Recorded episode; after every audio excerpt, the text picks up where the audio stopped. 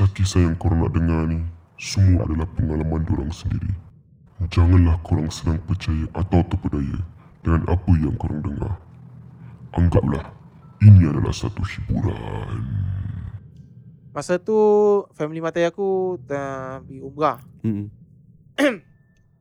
The day before dia pergi umrah, the mom asked me to come home and to apa? Berbual lah. Uh, pasal prepare apa? Bukan prepare. Tolong tengok-tengok kat rumah.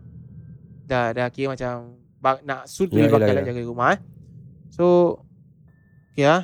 Uh, pasal kita nak pergi so nak kau laungkan azan kat rumah. Okay. Oh, laungkan azan kat rumah. Wah, aku dah somebody kat rumah ni. Yalah, yalah. Okay Dalam kawan azan aku masuk after that Besok kita jumpa lagi Hmm. Okay aku Aku teman dia orang pergi airport lah Masa tu Aku dah sampai rumah tu Aku tengok Arwah bapak dia Senyum hap, Senyum habis je Hmm. ha, Nak pergi umrah Happy Happy sangat Orang siapa lah Tak happy dah nak pergi umrah eh. Hmm. Dah pergi uh, Dah duduk dalam taksi Happy-happy senyum Dah buat umrah For Few Following days eh. uh, Following few days Hmm. Aku dapat call daripada uh, Ni Tak aku Ah, matai aku Hmm. Kata my my dad just passed away. Cak, Eh cannot You must be kidding eh You must be kidding. Cak tak Ya serious. My father My father just passed away.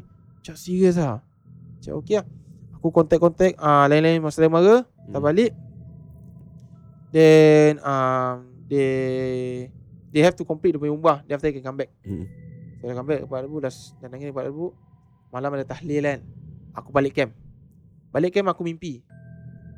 Aku mimpi arwah bapak dia Hmm. Arwah bapak dia kata uh, Aku Sekejap eh sebentar sebentar. Tolong jaga uh, Bakal mak mertua kau Dengan anak aku semua. Pesan aku itu je. Kau mimpi benda tu lah. Aku mimpi benda tu. Oh arwah tu lah Dia arwah tu kat dep- Apa Dia mimpi Dia mimpi dekat Dalam mimpi ah Dia mimpi dekat mimpi. He came to my dreams But Where he was standing is Depan aku punya bilik bang Oh, bam. Tu dah buka pintu Tapi ada lampu dah uh, Lampu tu actually Dia sensor. Hmm. Tapi Dia ada kat situ Sensor dia on. Okay eh? Aku dah mimpi gitu Aku sadar aku 3 pagi aku bangun. Cak eh Astagfirullahaladzim Dah betul aku mimpi ni. Hmm. Tu mak aku pun dapat mimpi Tapi mak aku bilang aku the next day. Tapi aku bangun tu Pukul 3 pagi Ya betul ni mimpi dia. Aku tengok balik pintu. Eh Syah lah the exact thing kat sini. Pukul Hmm. 3 pagi Siapa nak keluar Syah? The same place And the, the same pintu The same lampu Kat situ. Apa yang jadi kat mimpi kau tu became reality lah. Became reality. So mak aku Dah dapat mimpi. Kata ah, Maafkan saya Kalau saya tak dapat jumpa ah, Sekian keluarga.